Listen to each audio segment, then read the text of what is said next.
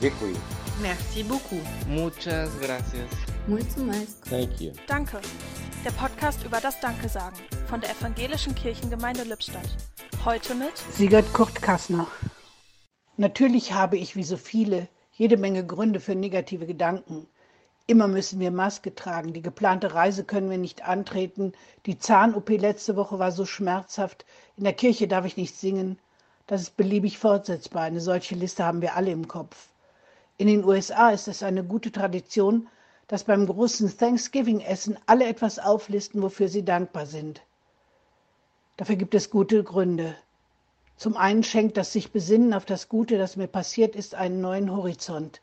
Weg vom negativen, lähmenden auf die bejahende Seite des Lebens. Danken tut der eigenen Seele gut. Seid dankbar, schreibt auch Paulus an die Kolosser weil nämlich Danken außerdem den Blick wieder auf Gott lenkt, der der Schöpfer und Urheber alles dessen ist, was uns widerfährt und der uns über das Danken in Erinnerung ruft, dass er auch weiterhin die Macht hat, unser Leben zu tragen, zu erfüllen, zu lenken. Ein Spruch sagt, Menschen, die ihr Leben gesünder, glücklicher, reicher, intensiver und erfüllter leben, verbindet etwas sehr Einfaches. Sie sind dankbar. im Podcast hörten Sie heute Sigurd Kurt Kassner